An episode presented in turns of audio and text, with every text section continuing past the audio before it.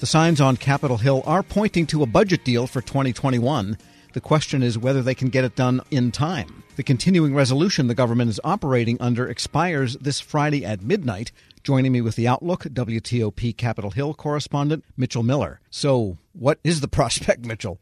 Well, we certainly have a much rosier outlook than we have had for the last several months, Tom. It looks like they are angling toward that big Friday deadline. Of course, as we well know, Congress needs a deadline, needs a firm deadline to get anything done, and things really radically changed over the last week or so. And House Speaker Nancy Pelosi on Friday indicated that she's really confident that they are going to put together a COVID relief package, which will, of course, be based on this 908 billion dollar measure that was put together by both the problem solvers in the House as well as Senate Democrats and Republicans. Use that as the starting point to basically hash out a lot of things related to that, and then try to piggyback that onto the overall omnibus bill. Now, there's obviously a lot of moving parts related to this, and it's kind of a two track issue right now because over the weekend, many of the lawmakers' staff members were busily trying to get some of the legislative language in that bipartisan framework started to be hammered out. And then ultimately, they hope to match these two together, bring them, as she says, into one big vote, and hopefully get it done. Now, there is some question about whether they can actually get it done by Friday, but they really have to because, as she said, they don't want a continuing resolution. And this is one thing that she does agree with Senate Majority Leader Mitch McConnell that they do want to get all of this pulled together, but certainly it's a lot to pull together in the next few days. I'm thinking of those poor staff members working over the weekend. Congress really does know how to louse up the Christmas season, don't they? they do, indeed. And the president said a couple of days ago that he would sign that bill if it got to him, the $908 billion package. When did we ever get to think 908 billion was the small size one? But right. anyhow, nevertheless, that would be coming his way. So then basically you're saying it could be bundled into a 2.4 trillion dollar bill essentially. And so that's an interesting figure because that's close to what the figure was that House Speaker Pelosi and Senate Minority Leader Chuck Schumer were holding firm to for many months now. And in fact, when House Speaker Pelosi was asked about this and whether it was a mistake to hold to that position, she got pretty riled up and said no, it was not a mistake, that a lot of things have changed and she pointed to the fact that two of the biggest factors in her view that have changed are of course that you have now this bipartisan proposal but also more broadly, she says the fact that the vaccine is now coming along, and she says that is a game changer. And then, of course, from the Democrats' point of view, the fact that President elect Joe Biden is now heading to the White House, she says that's also a huge factor in turning things around and why Democrats now are willing to go with this quote unquote smaller bill that's under a trillion dollars. Yeah, so that 2.4 I mentioned then is the trillion for the COVID relief, roughly, plus the 1.4 trillion regular discretionary budget for the rest of the government. Right. So actually, what we would have then, if we do the math, is we would have just under a trillion dollars for the COVID relief, plus the, as you said, the overall omnibus of 1.4 trillion. So that gets us to close to two and a half trillion dollars. It's interesting that President Trump has come around and said that he will sign this. He had been really pretty quiet about what Congress was doing since the election, and the fact that he weighed in last week and said that he would sign essentially, it sounds like just about anything that they agree to is, I'm sure, a big relief to a lot of Senate Republicans. There is still, of course, some opposition to a lot of the parts that are in this bipartisan measure.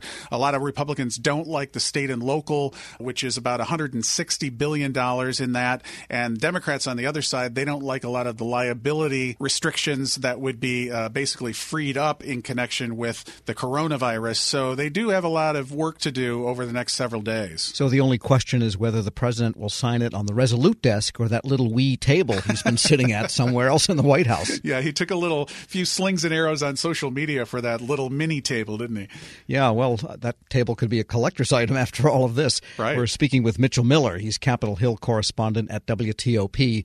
And does it look like the NDAA, which the conferees have wound up on, the National Defense Authorization Act, that's pretty much safely done now, and the president will sign it, or is there still the prospect of the veto over the Civil War names on some of the bases. Well, you know, the president still likes to dangle things out there, and he didn't really fully back off on this. From Congress's point of view, they feel that they have essentially wrapped up the NDAA. They finished up the work late last week. Lawmakers pointing out, as you know, that they have done this now for this will be the 60th year in a row. So this is one of those kind of safe harbor budget items that always comes through. But President Trump, as you noted, has indicated that he would like to veto the language if they don't repeal part of the Telecommunications Act known as Section 230. This is one that, uh, as you know, has gotten a lot of attention, especially from conservative lawmakers who basically say that internet companies are being allowed to get away with a lot of liability and, in their view, actually are tilted a little bit to the left on a lot of issues with what's going on in the social media landscape. But the chairman of the Senate Armed Services Committee, James Inhofe, and others along with him, other Republicans as well as Democrats, basically say this is just a non starter from the president, that it doesn't have any germane link to what has been done with the defense authorization bill. And even though this was kind of another thing that the president piled on top of what you mentioned in connection with his objections related to the Confederate naming of the military bases and withdrawing those names over several years. So it does look like it's going to move forward. That includes, of course, a 3% pay increase for active members of the military. Also, it would allow federal employees to carry over an extra 25% of their annual leave next year due to the coronavirus. Yeah, that's a welcome maneuver, I think, because uh, a lot of people have skipped vacation. We hear this all the time from feds over here at Federal News Network. And one other in the weeds issue that never really did get resolved, at least from the Democratic standpoint, is the tax payroll deduction deferral for Social Security taxes that the president imposed on military and civilian members of the federal workforce.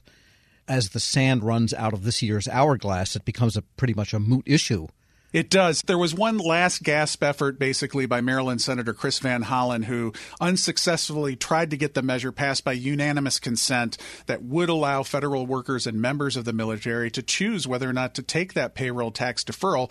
Obviously, President Trump, when he introduced that and pushed it really hard, he was trying to show that he was doing something for people and, and helping to cut their uh, tax burden, if you will. But Van Hollen and other Democrats have argued that if private employers can opt out of this, then federal workers should be allowed to decide to do so as well. Many unions, as you know, representing federal workers, point out that feds could get hit with more tax payments down the road that they don't want to deal with if they get this little bit of savings over the next few months. So, anyway, the effort to make the tax deferral voluntary, supported by many lawmakers here in the Washington area, but as you pointed out, the sand really has run out on this. And the sand is running out on the whole session, then, pretty much, because now we are looking at the end of this week and then a couple of weeks till Christmas. Is that it for this Congress? It would be. It does look like they're going to have to get everything done, as I said, by Friday. There are, as you know, some last minute things that can come up. I don't know if there's something really big that explodes later in the week. Could it cause them to have to somehow break up that merging of the two major pieces of legislation? But I think they really are trying to make sure that they get out of here with something that they can proudly point to their constituents and say, we did this for you before the holiday season starts. So that's certainly their goal at the end of the this week. So the ugly snake of a government shutdown is still a possibility, but uh, sounds like they've got their boot heel on its neck. Exactly. They've really been trying to do that both on the appropriation side in the Senate as well as now with this big amount of momentum on the coronavirus relief package. Mitchell Miller is Capitol Hill correspondent for WTOP. As always, thanks so much. You bet. We'll post this interview at federalnewsnetwork.com slash Federal Drive. Hear the Federal Drive on demand and on your device. Subscribe at Podcast One or wherever you get your shows.